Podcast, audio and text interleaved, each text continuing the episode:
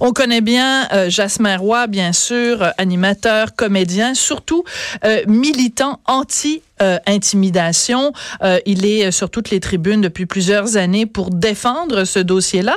Et euh, ben on a appris dans les journaux que tout récemment, pas plus tard que vendredi dernier, il était à Paris, pas n'importe où à Paris, il était à l'Élysée et il était en présence de pas n'importe qui, la première dame de France, Brigitte Macron, avec qui il a discuté justement de ce sujet qui lui tient tant à cœur, l'intimidation et les violences à l'école. Alors on, s'est dit ben on va parler à Jasmin qui nous raconte son beau voyage à Paris. Bonjour Jasmin, comment vas-tu? Bonjour, ben, ça va super bien. Je suis encore à Paris. Je suis là jusqu'au 19 mai. On a un autre euh, point de presse avec la ministre Chapa la semaine prochaine. On a commandé un sondage LGBT aussi du côté de, la France ici. Je suis assez privilégié de pouvoir rencontrer tout ce beau monde pour euh, parler un peu de ce qu'on fait au Québec aussi, parce que je pense qu'on a bien avancé. On a organisé aussi à l'ambassade euh, hier et aujourd'hui un colloque sur les saines habitudes de vie émotionnelles et relationnelles. On a eu aussi des spécialistes du Québec qui sont venus un peu montrer hmm. l'approche québécoise et on s'est inspiré aussi de ce qui se faisait en France. Donc, euh, on est en train de créer des associations très importantes. Puis, euh, c'est important de le faire parce que l'UNICEF et euh, l'ONU a dit que c'était un problème mondial. Donc, il faut essayer de travailler tous dans le même sens pour améliorer la situation pour les jeunes. Oui, mais dis-moi, euh, le fait que ce soit justement des Québécois qui viennent, euh, qui, qui aillent en France pour parler de ce sujet-là, est-ce que tu irais jusqu'à dire que au Québec, on a développé une expertise ou qu'on a, euh, ou qu'on est rendu plus loin dans notre réflexion que, que les Français le sont? Euh, ben, selon les Français, oui. Parce que nous, on a travaillé beaucoup au début de façon très coercitive. On était beaucoup dans la dénonciation, euh, mettre en place des protocoles. Tout ça a été fait. Là, on voit des améliorations, mais maintenant, on va un peu plus loin. C'est pour ça que le, colloque s'appelait les saines habitudes de vie émotionnelles et relationnelles à l'école, parce que de plus en plus, on dit qu'il faut développer les compétences émotionnelles et relationnelles des enfants. Et euh, pour plusieurs raisons, pas juste pour le harcèlement ou la violence à l'école, mais aussi pour les problèmes de santé mentale. Hein. J'ai écrit une lettre ouverte. Ben oui, on va en reparler, oui. Où je suis très, très préoccupé par l'état de la santé mentale de nos jeunes. Et donc, il faut mettre en place des stratégies pour qu'ils soient capables de nommer leurs émotions. Là, on parle d'alphabétisation des émotions et des besoins. On parle d'autorégulation des émotions, des stratégies éducatives vers des bons comportements. Parce que si on, on met ça en place, on a des on a des résultats euh, à plein de niveaux, une meilleure persévérance scolaire, euh, moins de problèmes de santé mentale, moins de consommation d'alcool, moins de délinquance. Euh. Donc c'est avantageux pour tout le monde, mais c'est ce qu'on souhaite. Oui. Alors, elle est comment, Brigitte Macron? Ah. Question de fille. Elle est comment? Elle est comment en vrai? Elle est assez, elle est assez je pourrais dire. Elle a un côté très femme. Elle aime la décoration. Elle est en train de D'ailleurs, on a eu droit à un petit tour guidé dans l'Élysée où elle nous montrait euh, tous les changements qu'elle a fait pour essayer de rajeunir un peu l'image avec des œuvres d'art plus modernes. Euh, euh, oui, oui, oui. On était quand même deux heures avec elle. Ben, cool. C'était la bise à la fin. elle n'est pas très protocolaire. Non. très bienveillante. Une grande écoute. Grande écoute. grand intérêt. Oui, oui, oui. Moi, j'ai été très, très, très surpris. Puis elle nous a dit vraiment qu'elle voulait vraiment travailler de plus en plus en collaboration aussi avec les autres pays, pas nécessairement pour copier, mais pour s'inspirer, puis comment on peut travailler ensemble. Ça a été vraiment très enrichissant comme rencontre. Honnêtement, euh, on gagnerait à l'avoir plus souvent, je crois. Oui. Euh, C'est-tu beau, l'Élysée, les changements qu'elle a fait? Là, tu dis des œuvres d'art plus modernes euh, au mur. Parce que François Hollande, ça devait être un peu ronron, là, alors qu'on imagine quand ah, même que. Je pas vu avant. ah non, c'est, elle a du goût. Elle, a, du goût? De goût et, non, non, mais même les tapis, elle a fait faire des tapis, c'est des œuvres d'art, inspirées d'œuvres d'art. Euh, d'ailleurs, il y a un bar, euh, qui est une, une antiquité qui a été écoute, je me rappelle pas de partie, mais c'était un, un, un, président ou un roi. Puis euh, c'est un bar où il y a des oiseaux, puis dans la tête des oiseaux, il cachait son alcool dedans. Donc c'est très, très, très, très drôle. c'est très drôle. On a vu, j'ai vu Emmanuel, mais de loin, parce qu'il est arrivé euh, de, il est arrivé de la foire agricole, puis il est arrivé avec des chèvres. Puis là, tu as vu le, t'as vu la femme dans le couple qui dit Ah non, pas encore. La dernière fois qu'il était là, il a ramené des poules, là, il a ramené des chèvres. tu sais, parce qu'il aime les animaux. mais tu vu la femme, la, la simplicité de l'être humain. C'est très drôle. Mais tu te rends compte que tu vas pouvoir euh, raconter ça euh, euh, à, à, à, des, des futures générations de, de, de petits rois, ROY, de leur dire, écoute, la fois où la fois où Papy est allé à l'Élysée, puis qu'il a vu le président de la République française arriver avec une chèvre pendant que moi j'admirais les tapis avec Brigitte. avec Brigitte, deux chèvres, toi. Ouais. OK, c'est très drôle. Il ne faut pas banaliser parce qu'on a quand même parlé très sérieusement. Ben non, je le sais, mais Jasmin, tu me connais, là. Tout ce côté, oui, oui, oui, quand même, là. Mais tu sais, c'est tout ce côté humain qu'on qu'on croirait pas quand tu arrives à l'Élysée parce que c'est assez officiel. Hein, tu quelqu'un qui vient ouvrir ta porte de voiture, euh, qui t'escorte. Euh, euh, c'est très, très, très officiel. On est bien reçu. Puis, euh, non, c'était une expérience à vivre. Puis j'espère en revivre d'autres. Puis j'espère qu'on va aller plus loin parce que j'ai senti une très bonne écoute. Une très bonne écoute. Euh, Est-ce que tu dirais, ah, par exemple, euh, on se rappelle que quand, par exemple, Michelle Obama, donc la première dame des États-Unis, quand elle était euh, à la Maison Blanche, elle avait fait de l'alimentation et de la et de la santé générale des Américains et en particulier des enfants. Elle en avait fait son cheval de bataille.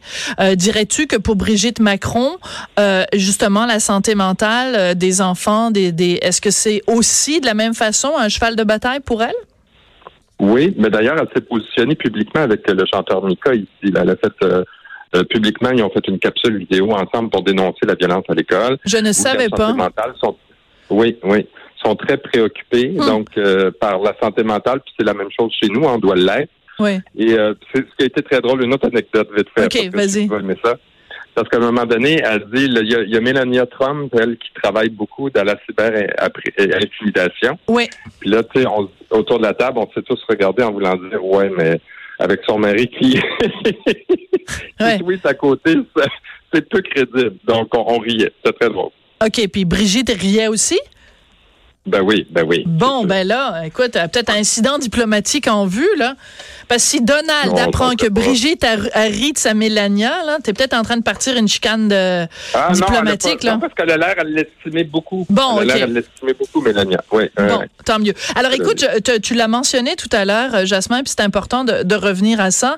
Euh, le 1er mai, donc, tu as écrit euh, cette lettre ouverte euh, avec un titre quand même assez clair, La santé mentale de nos jeunes euh, en péril. C'est une lettre qui s'adresse à Daniel Macan, ministre de la Santé et des Services sociaux, et Lionel Carman, ministre délégué à la Santé et aux Services sociaux. Qu'est-ce que tu voulais leur dire? C'était quoi ton inquiétude que tu voulais leur communiquer? Ben, mon inquiétude, je crois qu'ils ont la même inquiétude aussi. Là. J'ai eu des consultations pendant que j'étais pas là. J'aurais aimé aussi être euh, invité là, éventuellement. J'espère les rencontrer parce que les inquiétudes que j'ai, c'est que euh, les recherches nous démontrent clairement qu'il y a une croissance des problèmes de santé mentale chez les adolescents. On a vu aussi passer euh, cette croissance aussi des tentatives de suicide chez, les petits enfants. Euh, donc beaucoup de détresse. Beaucoup de détresse psychologique. Moi, je vois la jeunesse très anxieuse aussi. Oui. Je sens que notre, notre jeunesse est très est, aux prises avec des anxiétés que à, ma génération, on était moins anxieux, je crois. Et t'expliques ça comment, Jasmin? T'expliques ça comment? Euh, y a, moi, je pense qu'il y a plusieurs facteurs. Euh, il y a le facteur technologique. Là, de plus en plus, on, on voit que une surexposition aux écrans peut causer des troubles anxieux, d'autres troubles de, de, de, santé mentale aussi.